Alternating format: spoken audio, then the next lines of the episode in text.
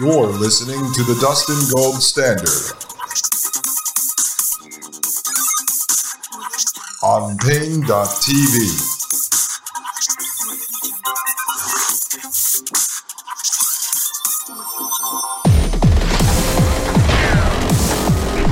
Ladies and gentlemen, welcome back to Paine.tv slash gold. My name is Dustin Gold, and you are listening to the Dustin Gold Standard.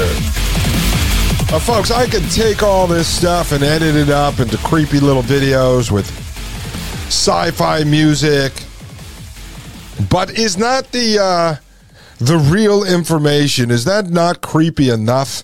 I mean, we're sitting here breaking it down. I want you to understand that it's real, it's here. It's right in front of us. They're not hiding it. So I don't have to make it like a creepy sci fi thriller and put all kinds of creepy music to it. The World Economic Forum is rising into power. But we don't have to do all that because we have to break this stuff down. I think part of the disconnect and part of the reason why folks get called conspiracy theorists is because when you edit those things and you put them together and you make them creepier, uh, then then people that are that are like normies, they see it and they go, "Oh, this is some conspiracy theory." But when you're actually presenting the information in the way that it's written, in the way that it's reported on, the way the government websites have it, you know, we're not trying to uh, make it all theatrical here. I mean, this stuff is real. I think if you followed the show for the last 113 episodes, you have a pretty solid understanding of what the world actually is. And uh, people are just not explaining it properly. This is it. This is the world. All right, I'm over here at gulfnews.com. And this says this is important because we heard Bo Li, the deputy managing director of the International Monetary Fund, talk about how they're going to utilize central bank digital currency to track everyone's purchases down to a cup of coffee, when you bought it, where you bought it, what kind of coffee it is. And then that will be sent up to a database, and that data will be brokered by the central banks that claim to be part of the public sector government, the state, and they're going to sell that information or give that information to the so called private sector partners. And that's what they're going to get in return for lending their infrastructure and for distributing central bank digital currency. And they could run real time credit scores on you. And that's how they're going to sell it back to you. That, well, if you do a good job, if you're a great consumer, then we can get you uh, loans in real time without having to go into the bank and meet anybody. We can just run a real time credit score on you. You're being tracked, folks. This is uh, moving forward into what China's social score system is. China's not standalone. I'm going to do research into that and show you all the U.S. companies that are working with China, uh, like ConsenSys, to build the social score system. It's a test pilot, folks, for the rest of the world. That's what all this stuff is. That's what Indonesia is doing with the CBDC, the cross border testing going on with Hong Kong and Thailand, China. This is all tested uh, for the world. This says here uh, United Arab Emirates residents and businesses credit score expanded to include salary utility payments. Uh, Al Etihad Credit Bureau expands scope of credit score coverage from 70% to 90%. And this is written in May 2022. It says right here uh, more than 90% of individuals and businesses in the UAE will be covered by credit scores under a new calculation introduced by Al Etihad Credit Bureau. There are 13 million individuals and businesses registered under the UAE credit score entity. Earlier, the credit score extended to 70% of those registered, and which will now be raised to 90%. Quote, 30% of the individuals and companies listed in the AECB credit registry were non scorable due to lack of borrowing history, end quote, said Marwan Lutfi, CEO of Al Etihad Credit Bureau.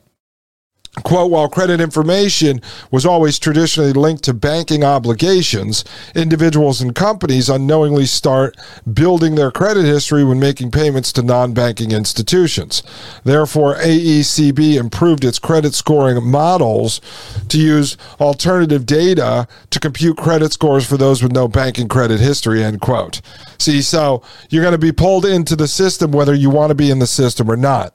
This is how you take the people who do not want to be banked, the so called unbanked, and move them over to bank because now you're part of the credit system, whether you didn't want to be part of the credit system or not. It says the alternative additional data introduced in the credit score calculation uses monthly salary history, check clearance history, telecom monthly bill payment history, and water and electricity monthly bill payment history to generate a credit score. As a result, a broader number of individuals and companies in the UAE will automatically have a credit history. So, whether you wanted it or not, you're in it now, folks. And I'm doing some research on this to see how this is going to tie into moving them forward into social credit scores because now they're tracking all of the bills that you're paying. All right. And then finally, here, before we get into the uh, Are We Ready for a New World Order, I just want to show you this article at Reuters.com. And this is from October 2022, not even two months ago. It says UAE central bank pilots C bank digital currencies transactions.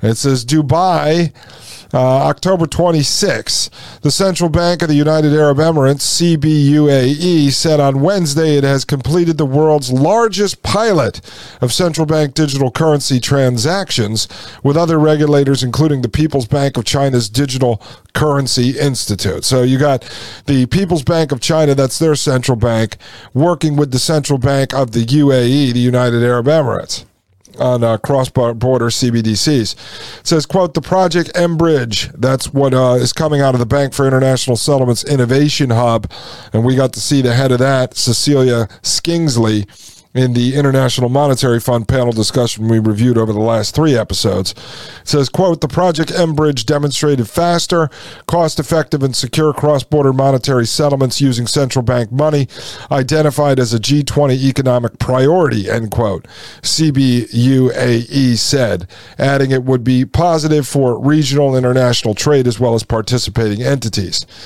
The pilot was part of the Project M-Bridge, which experiments with cross border payments using a common platform based on distributed ledger technology, which central banks can use to issue and exchange CBDCs. Central banks around the world have been racing to develop CBDCs as they seek to provide an alternative to cryptocurrencies, but are grappling with technological complexities. Roughly 100 countries representing 95% of the world's GDP are using or looking into CBDCs, according to the Atlantic Council. We covered that. We showed you their uh, map. You can go there and you can take a look at that if you want to see all of the countries that are looking for it. Just look for Atlantic Council uh, CBDC map.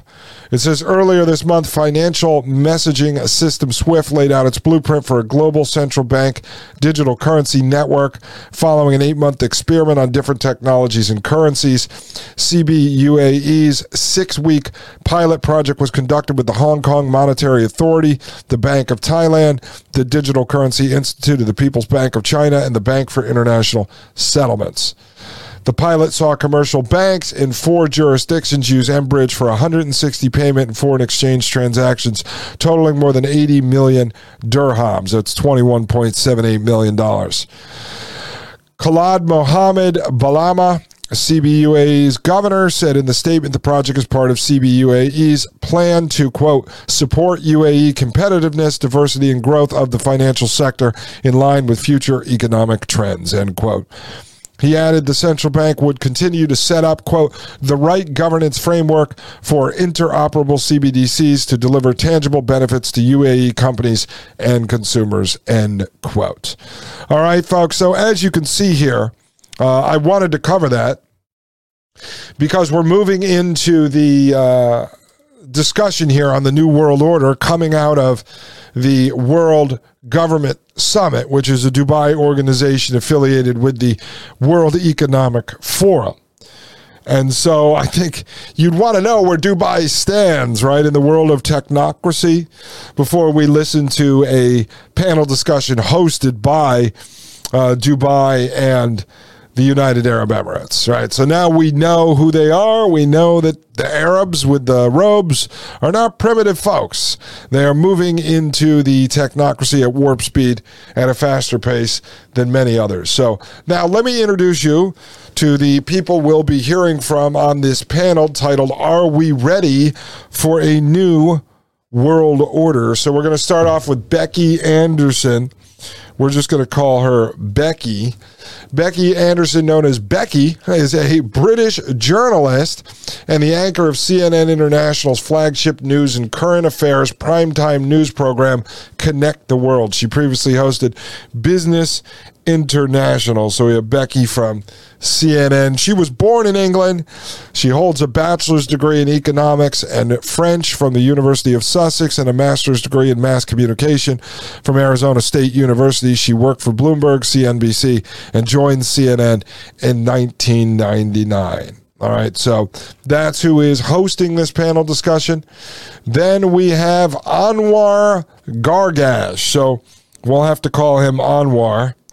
Gargash. And this gentleman, His Excellency, uh, Dr. Anwar Mohammed Gargash, is recognized as one of the main public voices of the UAE, the United Arab Emirates government.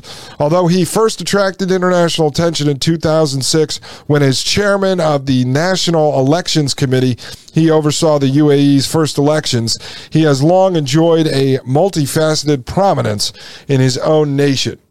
He served as professor of political science at UAE National University, achieving a public reputation as a respected intellectual and proponent of greater political participation for the UAE.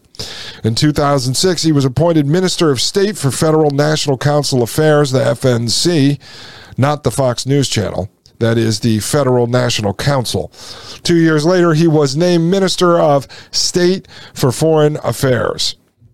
As chair of the National Elections Committee, Dr. Gargash created an information technology team that established the first e voting system in the Middle East to carry out the initial election for seats in the FNC. E voting, there we go. He loves technology.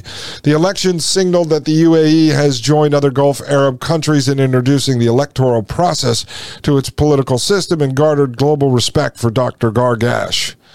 Dr. Gargash continues to help shape the UAE's political and economic future by serving as chair of several government entities, including the National Committee to Combat Human Trafficking. yeah, right. And the boards of trustees of the Dubai School of Government and the AI Awais Culture Foundation. All right, so this is him. Yeah, he's all about uh, stopping human trafficking. I'm sure of that, ladies and gentlemen. Uh, next up, we're going to have uh, Frederick Kempe. And this is over here at AtlanticCouncil.org. This guy was mentored by Henry Kissinger. So, Frederick uh, Kempe, he is the president and the CEO of the Atlantic Council. Uh, Frederick Kempe is the president and chief executive order of the Atlantic Council, uh, the executive order, executive officer of the Atlantic Council. Under his leadership since 2007, the council has achieved historic industry leading growth in size and influence, expanding its work through regional centers spanning the globe and through centers focused on topics ranging from international security and energy to global trade and next generation mentorship. Before joining the council, Kempe was a prize winning editor editor and reporter at the Wall Street Journal for more than 25 years. In New York, he served as assistant managing editor, international, and columnist. Prior to that, he was the longest serving editor and associate publisher ever of the Wall Street Journal Europe, running the global Wall Street Journal's editorial operations in Europe and the Middle East. In 2002, the European Voice, a leading publication following EU affairs, selected Kempe as one of the 50 most influential Europeans as one of the four leading journalists in Europe. At the Wall Street Journal, he served as a roving correspondent based out of London, as a Vienna bureau chief covering Eastern Europe and East West affairs, as chief diplomatic correspondent in Washington, D.C., and as the paper's first Berlin bureau chief following the unification of Germany and collapse of the Soviet Union. Ladies and gentlemen, more on Frederick Kempe when we get back from this short break. And then we're going to watch this panel discussion on the New World Order. Apparently, these folks, these high ranking elitists, are in fact conspiracy theorists. Ladies and gentlemen, we'll be right back. This is Dustin Gold, the Dustin Gold Standard, right here on paine.tv slash gold. You're listening to the Dustin Gold Standard on paine.tv. Join the discussion at paine.tv slash gold.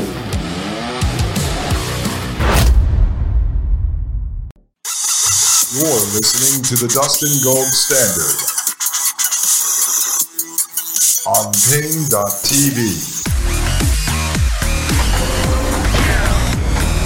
Ladies and gentlemen, I am Dustin Gold. Welcome back to paine.tv slash gold, and you are listening to the Dustin Gold Standard. Folks, know thy enemy. There are many of them, they're surrounding us, they are everywhere.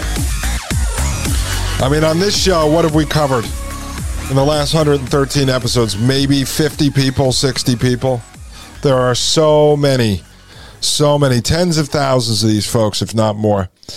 Goes on to say here on Frederick Kempe, as a reporter, he covered events including the rise of solidarity in Poland and the growing Eastern European resistance to Soviet rule the coming to power uh, Mikhail Gorbachev in Russia and his summit meetings with President Ronald Reagan, the wars in Afghanistan, Iraq, and Lebanon in the 1980s, and the American invasion of Panama.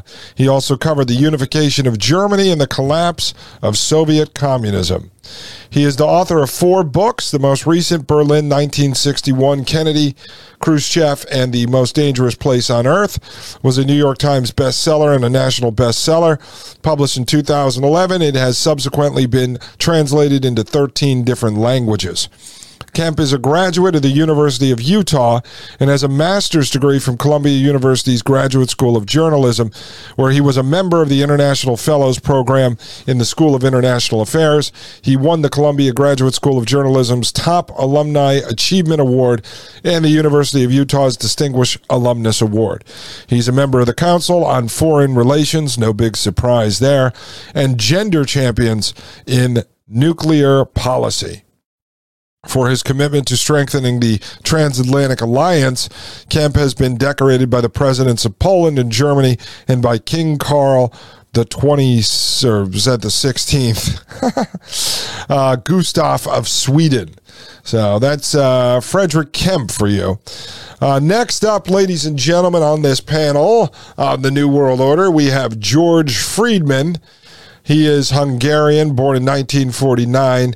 He's a Hungarian born U.S. geopolitical forecaster, author, and strategist on international affairs.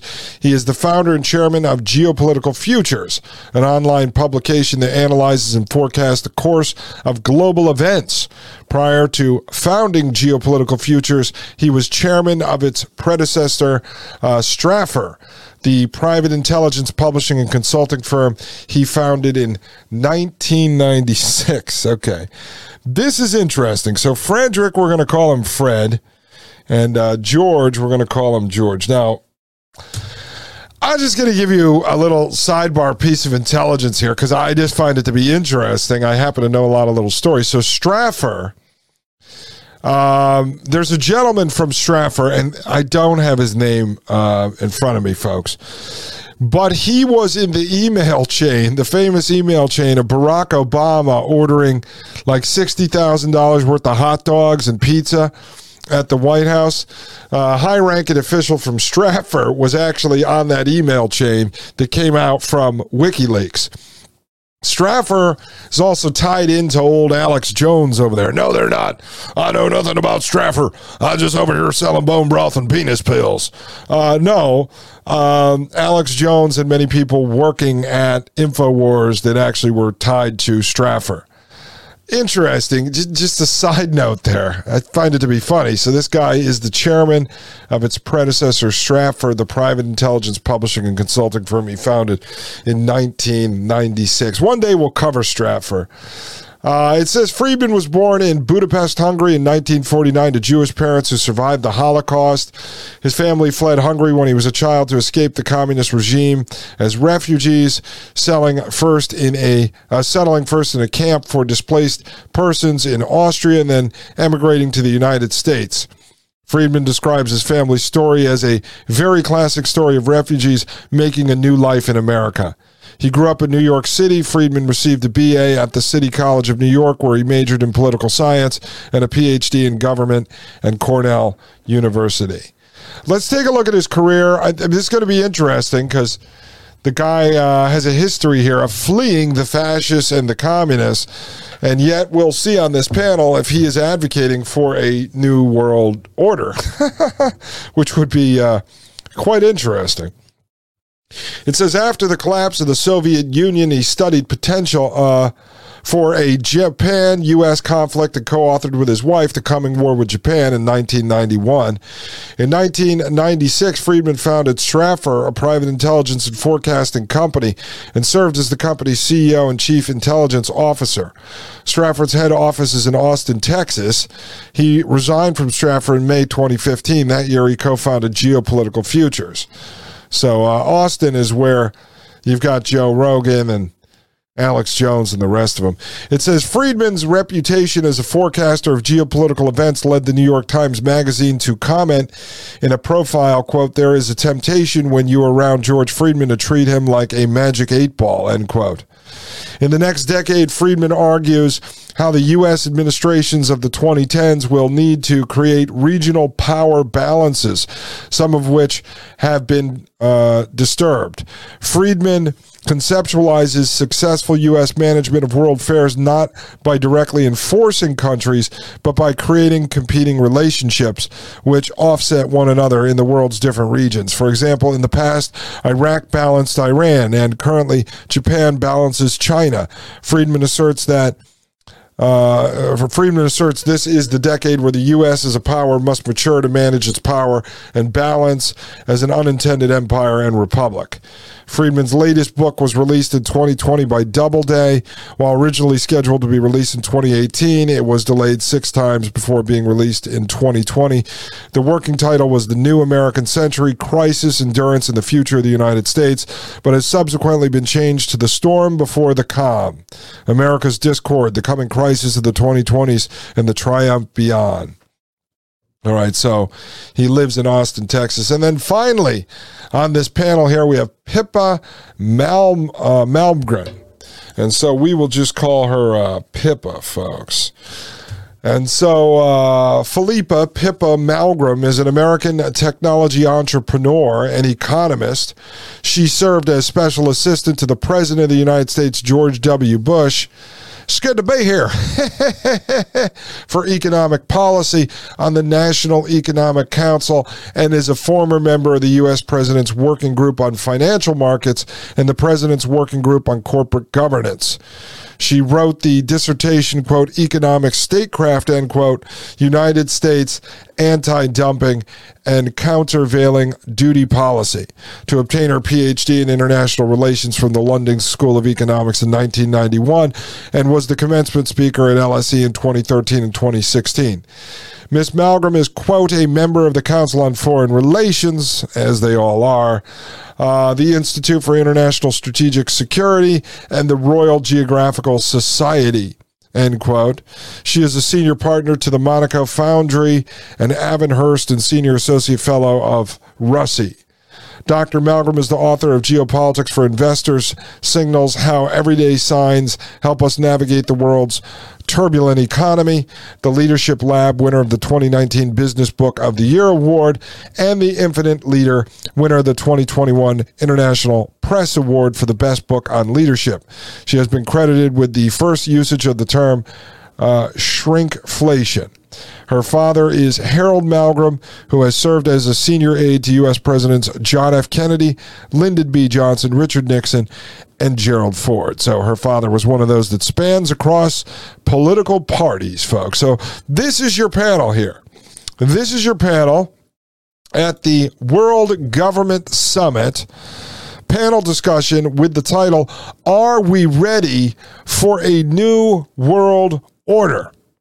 And we will be reviewing that ladies and gentlemen. So now you know all the characters. We have Becky hosting the event. We have uh, Awar, or sorry, Anwar. We have Fred. We have George, and we have Pippa, ladies and gentlemen. So let's jump into this right now. We're going to start this off. This is fairly short, and I think that part of this is missing, but I went through the whole internet, ladies and gentlemen. I scoured the entire internet for weeks and months, and uh, I could not find a longer version of this. It's uh, 27 minutes, and it seems like when Becky from CNN, the moderator, asked the first question. It seems like there's stuff missing before. But this is the official video released by World Government Summit on their website and their YouTube account.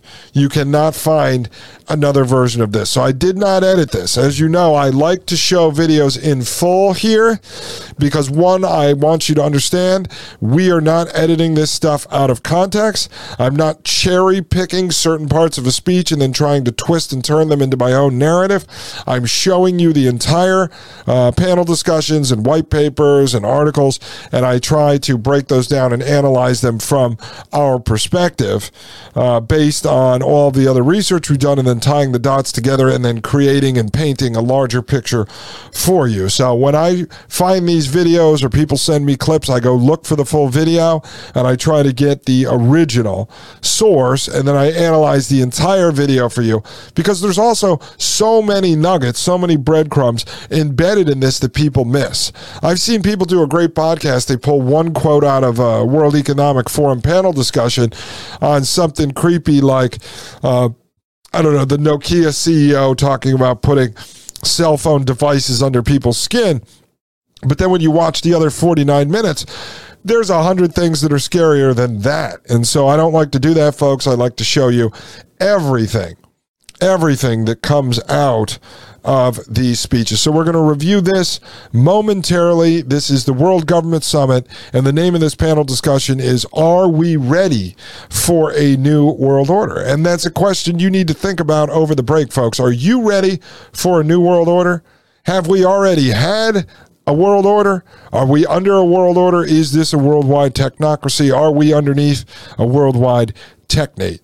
Those are all the questions you should ask yourself before you listen to this panel of international criminals. Ladies and gentlemen, I'll be right back. This is Dustin Gold with the Dustin Gold Standard right here on Paine.tv slash gold. You're listening to the Dustin Gold Standard on Paine.tv. Join the discussion at Paine.tv slash gold.